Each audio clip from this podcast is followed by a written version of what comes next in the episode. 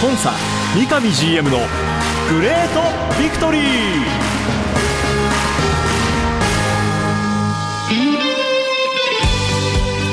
北海道とともに世界へスポーツによる地域活性を目指す北海道コンサドーレ札幌。この番組では北海道コンサドーレ札幌の三上弘勝 GM がラジオを通じてサポーターの皆さんや地域の皆さんの質問にお答えしていきます。今サポーターに伝えたいこと話したいこと呼びかけたいこと。三上 GM が本音で語り尽くすコンサ三上 GM のグレートビクトリー。今回はどんなお話が聞けるんでしょうか。幸せを作るお菓子石屋製菓の提供でお送りします。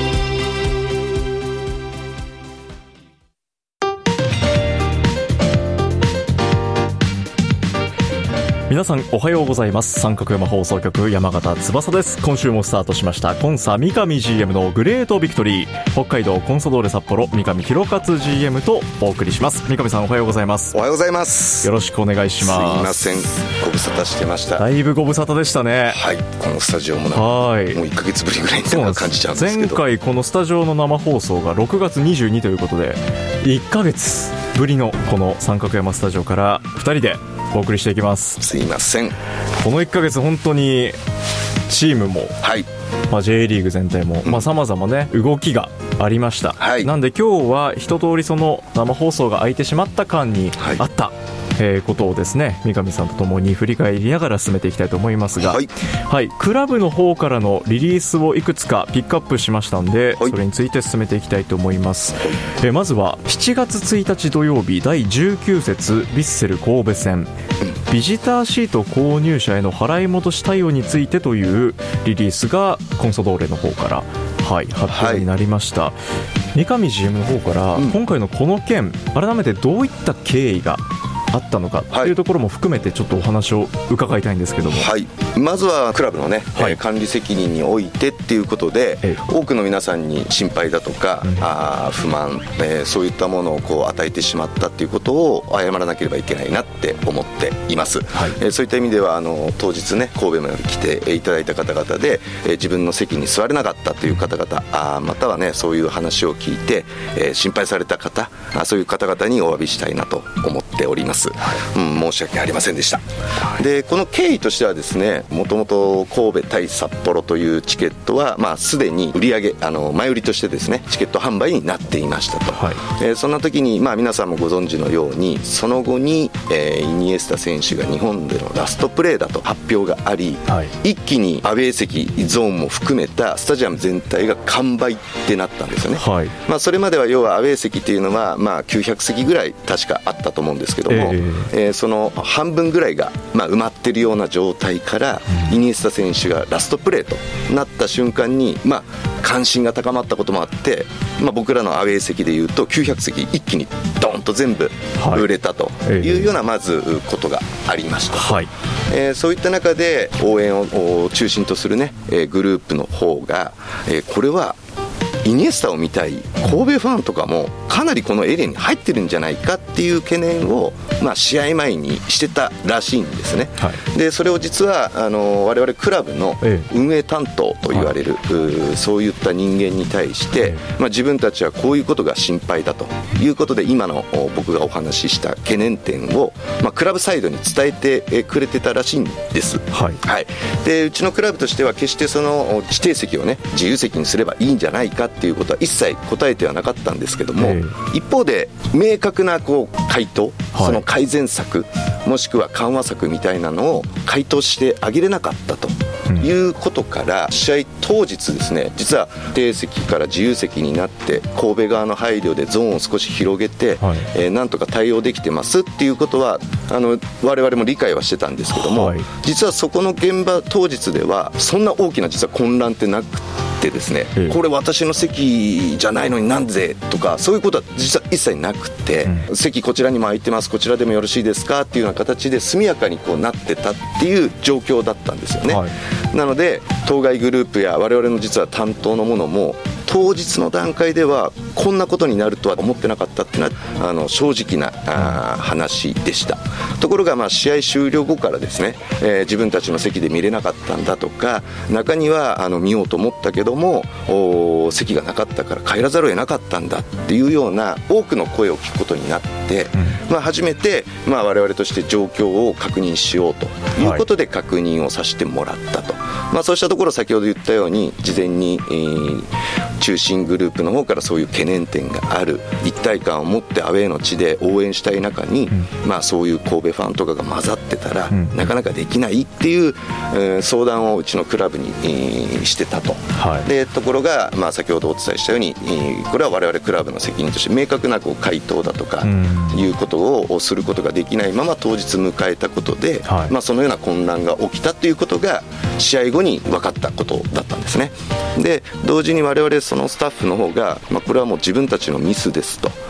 うん、しっかりとしたそこでの、まあ、管理含めた運営含めたものをできなかった自分たちの責任ですっていうことを、まあ、僕の方にね、えー、率直に伝えてきてくれて、なぜそう思うのっていうことを確認したら先ほどのような明確な回答実は相談を受けながらできてなかったんだとい。う、はい、しっかりとした、まあ、彼らなりのね、理由を聞いたので、まあ、僕としてはその時にね彼らが悪いというよりは彼らイコールそれはもうクラブの一員でやっていることなのでね、まあ、じゃあそれは言葉を変えるんであればクラブの全責任を負わなきゃいけないよねという中で彼らとも話し合い、えその後に当該グループにも事実確認なんかをさせてもらって、はい、まあ、その中でも我々が明確な回答ができなかったとしてもやはりルールってありますので、はい、まあ、今回の部分でいうと例えば指定席なものを自由席っていうのはそれはルールを犯していることなので、うん、やっぱそれはいけないよと、うん、うん、ただ君たちが懸念してたことに対して、明確な回答もしくは明確な打開策緩和策、そういうものを明示できなかったことをそこはクラブが責任があるしクラブが彼らも自分たちの責任だって言っていることから、はい、クラブとしてそこは責任を取らなければいけないなっていうことでまあ先にあったその返金も含めてですね、はい、うん、しっかりと対応すべきだなということで、まあ、彼らにはまあそういったルールは絶対守らなきゃいけない。いうこと、うん、まあ、あとはこれを機に、まあ、今までも同じようなことが運用上ゴール裏ではあったっていうことも、まあ、初めて聞かさせてもらったので、うん、今後も含めてねまずはルール、うん、うん、その中で体感を持って応援をする雰囲気作り、そしてチームを1%でも勝たせれるね、え応援をというそこはすごく重要だけども、うん、それがあるから何をやってもいいっていうことではないよっていう話もはっきりとさせてもらった上で今回こういう返金までの流れになっているというような状況です。はい、はい、今一度なんでこのお互いその置かれているルールと、うん、そしてその中でどれだけお互い求めるところがあるのかっていうところをしっかりすり合わせて、以降まだ試合を続けていきますからね、うん、はい。まあ、一つ、まあ、この起きてしまったことに対してのクラブとしての対応として、7月1日第19節ヴィッセル神戸戦のビジターシート購入者に関しては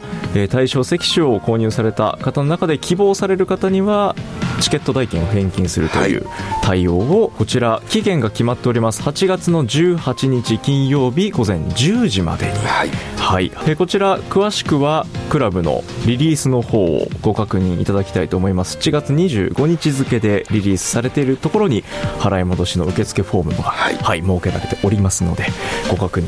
いただければと思います、はい、改めてあの不安な思いや不快な思いをさせた方には本当申し訳ないと思ってます。今後そういうことがないようにねしっかりとコミュニケーションを取った中でクラブとしても皆さん方と向き合っていきたいなと思ってますのでぜひよろしくお願いいたします。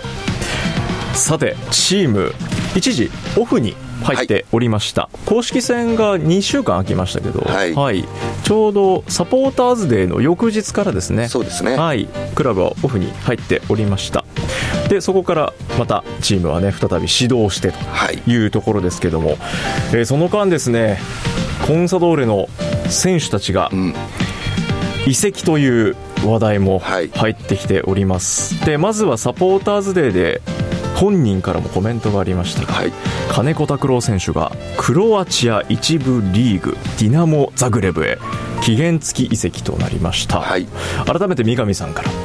まあ、金子選手とどういうこうコミュニケーションを取って、はい。はい、送り出しをされたのかというところも伺いたいんですけど、はい、あのーまず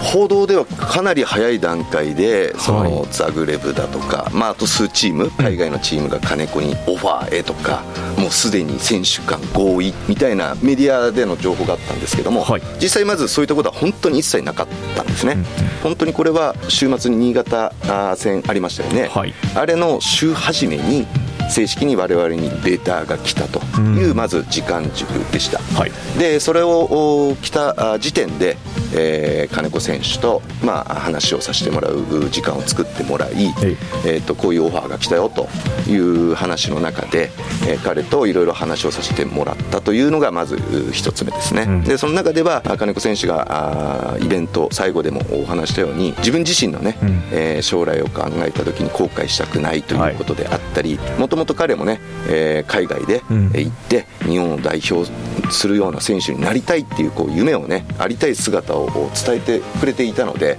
今回のオファーに関してはぜひ行きたいと。うんでその中で、まあ、最終的に発表させていただいたように期限付き移籍の、まあ、俗に言うこのおサッカー界でいう買い取りオプション付きっていうはい。ものなんですけども、ええ。その辺に関してもしっかりと金子選手と話してですね、はい。まあ、僕らクラブとしては、まあ、過去に、まあ、ブラジル人なんかも海外移籍、まあ、日本人でいうと武蔵なんかが、うん。まあ、あったりした中で、ええ。クラブの中でもその中で学びだとか気づき、うん、こうする方がより、えー選手のためチームのためになるかなみたいなこともいろんな経験の中であったもんですから、その辺のことも金子にしっかりと伝えさせてもらって、はい。本人の意向も踏まえた中で、はい。最終的に期限付きプラス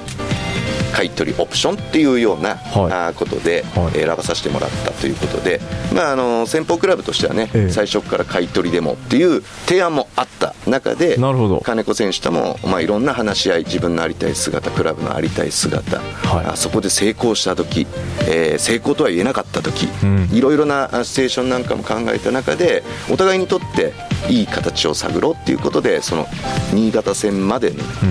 1週間でいろんな話し合いをさせてもらって、うん。えー最終的に彼の意思も尊重して決めたという中で、はい。最後はもう本当にあのイベントでね、うん。皆さんの反応を見てうん。決めようよと。おっしゃってましたね三上さんもね、いうことで金子選手とも話し合いをした上であのイベントに向かわさせていただいたと。なるほど、はい。でそこからはですねあのイベントでお話しした通り皆さんからある程度その理解をしてもらい金子札幌を代表し北海道を代表して頑張ってこいっていうこうお声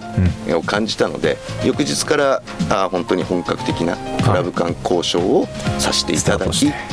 えー発表したようにですね、はい。あの時間とともに決まっていったという流れでした。はいもう金子選手はもうクロアチアへ渡数り、日前に行ってですね、ええ。まあ、本人の現地でメディカルチェックを無事受け、地元であったその試合も、うん。おちょうど見れたというところで、はい。少しずつではあるけどおチームの一員としてね、はい。えーやっていく準備が整ってきてますっていう連絡がありました。なるほど、はい。ひとまずはこれ期限付き移籍とはいいう形になっているので、契約期間は来年2024年の7月21日までと、はい。ただこれには買い取りオプションというものもついてくる、そうですね、はい。彼が活躍すればあこういう金額を払えば、あ完全移籍しますよっていううオプションがついてます。はい。まあ、金子選手がねこうコメントに残してくれている北海道が育てたと皆様が胸を張って言えるような活躍をしてきますというコメントを残してくれているので、はい。はい、金子選手のねこの北海道から世界へ目指して進んでいく、まあ、その姿を我々サポーターも見守りながらね応援していきたいなと思います。はい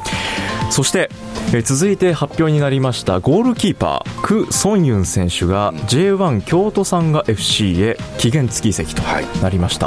はいこちらはちょっと、まあ、僕自身もこのリリースを受けてかなり正直驚いたんですけども、こちらの移籍についてはどういった経緯があったんですか？まずソンユンの方からですね、はい。えー、とこのオファー来る以前、えーそうですねちょうどこれもあの新潟戦の週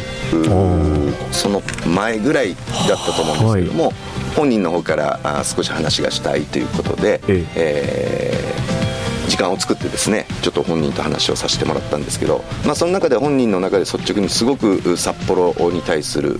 こだわりだとかここでの活躍っていうことをすごくこう思い描きながらそれは今後も変わらないんだけども今自分の置かれてるその立ち位置いうところでいうとなかなかこう試合に絡めていないという状況から自分の中で可能であれば1回外の空気を吸わさせてほしいと、それもこれも来年以降この札幌でチームの大きな力になるためにという話が本人から実はあったんですね、えー、で、えー、僕からすると、あのー、兵役行ってる間、はい、ブランクがあったとはいえやはり徐々にあのうちのチームにフィットしてるっていう感覚を持ってましたし、えー、今でも当然チームの大きな戦力の一人だというふうに思ってましたので、はい、まずソン・ユン自身が率直に思っているくれてることをね、うん、えー、伝えてくれたことには感謝するよと、うん、ただ一方で、えー、チームとしてはすごく大きな戦力だと思ってるし、えー、それは今後も変わらないと、うん、信頼感含めて何にも評価も含めて変わってないよっていう話をこうさせてもらったんですね、はい、ただ最終的にはあの本人の方から、まあ、もしそういう話があった時にはぜひ話をしてほしいし自分に開示してほしいし、えー、その時にはそういうふうなことも考えたいと思うっていうことで実は終わったんですね、うん、で実はその時にもう一つ約束したのはあのクラブとしては今ソン・ユンの率直な気持ちは聞いたけども戦力の一人として当然あの考えてるんで我々の方から積極的にどっかのクラブに期限付き移籍できますよみたいなことはしないよっていうことも本人には納得してもらった中で実はその話し合いを終えていたんですよね、はい、まあ、そうしたところこれも新潟戦終了後、はい、それこそあのイベントの日なんですけどもあのサポーターズデーの日、はい、イベントの日にあの京都サンガさんの方からまあ第一報があり、はい。えもし本当に考えるんであれば正式にレターをくださいというやり取りを、はい、その時に京都側とさせていただいて、うん、まあ、そうしたところイベント翌日ですね、はい、えー、しっかりとした紙でこう、来て、えー、来たもんですから、まあ、あの皆さんご存知のようにその当時ソン・ユはプライベートの、まあ、結婚式の準備ということで、実はそのイベントを席されていたんですよね、欠席していた状況で、まあ、韓国に行った状況なんですけども、まあ、僕の方から連絡を取って、うん。えー、実はこういうレターが来たよと。で以前、えー、10日前にソンヨンと話した通り来たものに対してはしっかりとね、うん、まず開示するよっていう話と、うん、その上でチームとしては残ってほしいっていう話もさせてもらった中で、はい、まあ、本人として数日考えさせてほしいっていうところで、うん、うん、あの話を終わり、まあ、その後数日経ってねえー、本人の方からまだ彼韓国に当時もい。た時に,、はい、いた時に、はい、はいすごくわがままだけど来年以降の札幌でしっかりと戦うためにも、うん、今回1回外に出させてほしいっていうことだったので、はい、まあ、最終的にはね、うん、分かったよっていうことで、えー、先日の、まあ、リリースになっていったという状況です。はい、はい。このソン・ユン選手が三上さんに伝えた北海道のためにっていう言葉に少し札幌のサポーターは救われるところもあるかもしれませんね、うん、これはね本当に本心で間違いなく彼言ってるんですよね、うん、だからこそ自分の今ありたい姿に近づけない自分自身に対しての厳しい何か判断なんだなっていうのはすごく、はい、強い意志を感じましたね、京都さんが FC へは期限付き期間は今年2023年の12月31日までと、はい、なんで、まあ、以降、えー、この先の戦い。では、京都サンガ FC でのプレーとい。うことになります、はい、この1か月でねこうチーム編成的にもだいぶ変わってきましたね、はい、以前三上さんが7月の1週目から、うん急に動き出すっていうお話をね、はい、されていたのがまさにその通りなんだなというふうに感じている日々ですけども。この先、えー、チームはブレイク期間を経て戦いも、えー、来週週明けには水曜日天皇杯の4回戦が控えていたりと、はい、また、えー、カップ戦さらにはリーグ戦含めてね試合が再び始まっていきますが改めて三上さんから、まあ、この先、はい、今現時点で三上 GM として考えている、うん、まあ、構想を含めてコメントをいただきたいなと思うんですけども、はい、まずそうですね。まだこのウィンドウが閉まってないので、はい、ちなみに確認してもいいですか、はい、ウィンドウというのは期間っていうのは？これは8月のですね、はい、えー、中旬ぐらいまで日本の場合は空いていると、はい、ただこれは国によって若干異なるので、はい、えー、海外ということでいうとおそうじゃないケースもあったりするという状況ですね。でもう本当一点言えることは、まあ、あのまだウィンドウが開いてるのでこれからももしかしたらそういう話もあると思うんですよね、はい、でそういったところに関しては一つ一つしっかりとね選手と向き合いながらこうやっていきたいっていうことは変わりなくやりたいと思っています、うん、もう一つはぶれることなくやりたいなと思っていてですね、ええ、どういうことかというとやはり自分たちが今後も目指すサッカーだとか今年の目標リーグ戦でいうと常にトップ10内のトップ5トップ3を目指していく天皇杯ルヴァン残ってるものタイトル取れるものに関しては貪欲にそこに行く。そこはぶれることなくやっていこうと思ってます。一方でその他クラブからねうちの選手が評価をされてその評価に対して選手がっていうところに関してはちゃんと向き合ってねやっていきたいということともう一つは今言ったようにリーグ戦カップ戦僕らの目標を忘れることなくや言葉を変えるんであれば目の前の試合は勝ちに行きますけども一方で来年3年5年後先のこのチームを考えた中でその中での選手の決断とか思いっていうものも尊重していくということを考えたいと思ってるんですね。なので例えば今回のソン・ユンの話なんかも、はい、今の試合に対してっていうところで言うと彼がいなくなるのって若干不安感はあるじゃないですか、はい、うん、でも代わりになってる選手もしっかりといるなっていうことが一つと、うん、もう一つは先ほどソン・ユン自身が言ってたように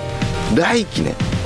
この札幌でしっかりと力になるためにもって考えた時には確かにここで、まあ、京都に行けば京都での新しい競争があります、はい、絶対出れるわけじゃないです、うん、でもこの経験は間違いなく来年以降のね、はい、大きな我々の力になるんじゃないかそうは言ってもサッカー界ですから、まあ、今回の孫ンは決して先ほどのその前の金子みたく買い取りオプションついてないです、はい、だから基本戻ってきます、うん、でもサッカー界って何あるか分かんないんですよね、うん、その後にそこでの活躍があって他クラブからもしかして来るかもしれない、うん、でも今言えることは、彼も僕らも来季の札幌のために強化のために進化のためにっていう思いは間違いなくあるんですよね、なのでこういったものはぶれずに今後の選手だとかもし今後何かあったとしてもそこをぶれることなく、まあ、やっていきたいと。一方で、えー、そういうふうにいなくなった部分で補強という部分に関してももう同じ考え方で目の前の試合に勝ちに行きながらも来年チームの大きな進化向上につながるのかどうか、それをこの夏のタイミングでやった方がより効果的なのか、はい、このシーズン終わった後にやった方がより効果的なのかこれをしっかりと見極めた中で判断をしていきたいな、うん、そういった意味では今まで通りブレることなくやっていきたいなっていうふうに思ってますし、うん、えー、これは現場ともねいろいろちゃんと話をした中で、はい、そのブレないっていうものをしっかりと持って、えー、やっていきたいというふうに思ってます。三上さんのこの今頭の中ではさまざまな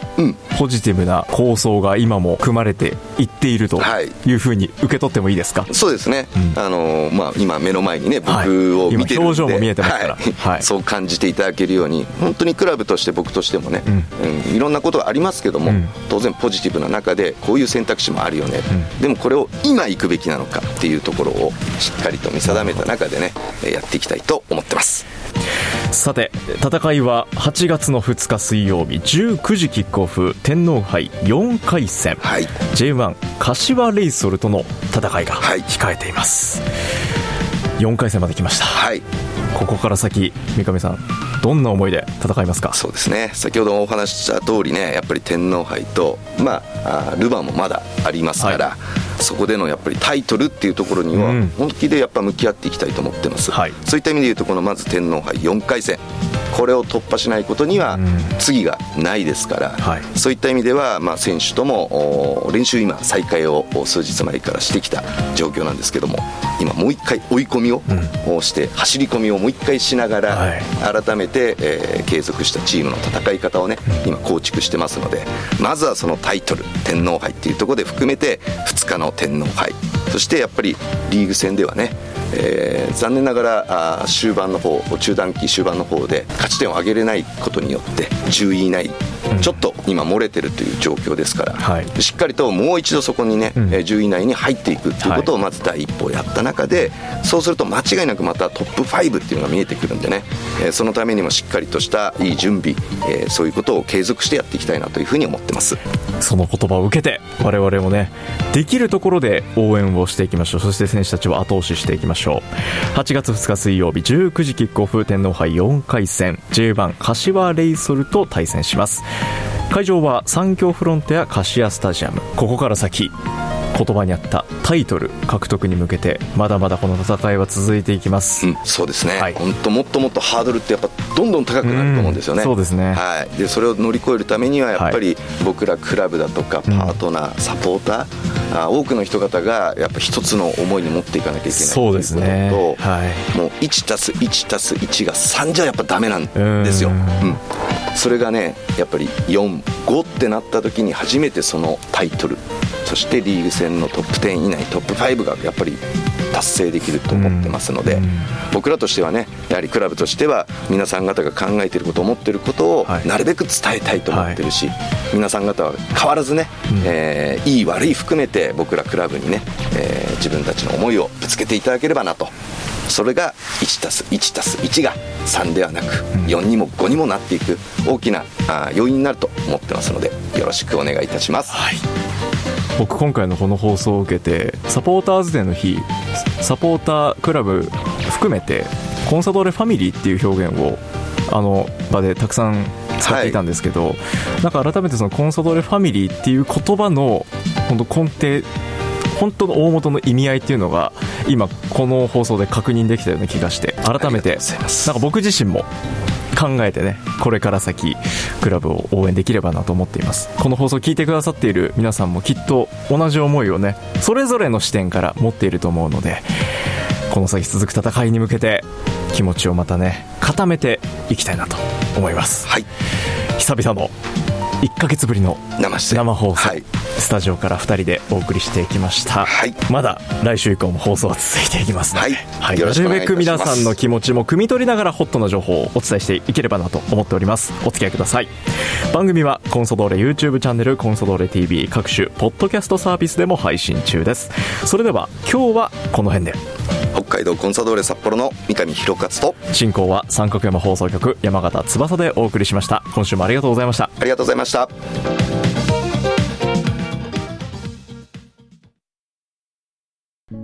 白い恋人は誕生から46年以上北海道で愛されています。小麦粉砂糖生クリームはすべて北海道産。これからもあなたのそばに。白い恋人。番組では三上 GM 宛ての質問を募集していますメールアドレスはリクエストアットマーク三角山 .co.jp ツイッターはハッシュタグコンサ GV までどうぞ。詳しくは三角山放送局のホームページツイッターでもご案内しています。コンサ三上 GM のグレートビクトリー。次回もどうぞお楽しみに。幸せを作るお菓子石屋製菓の提供でお送りしました。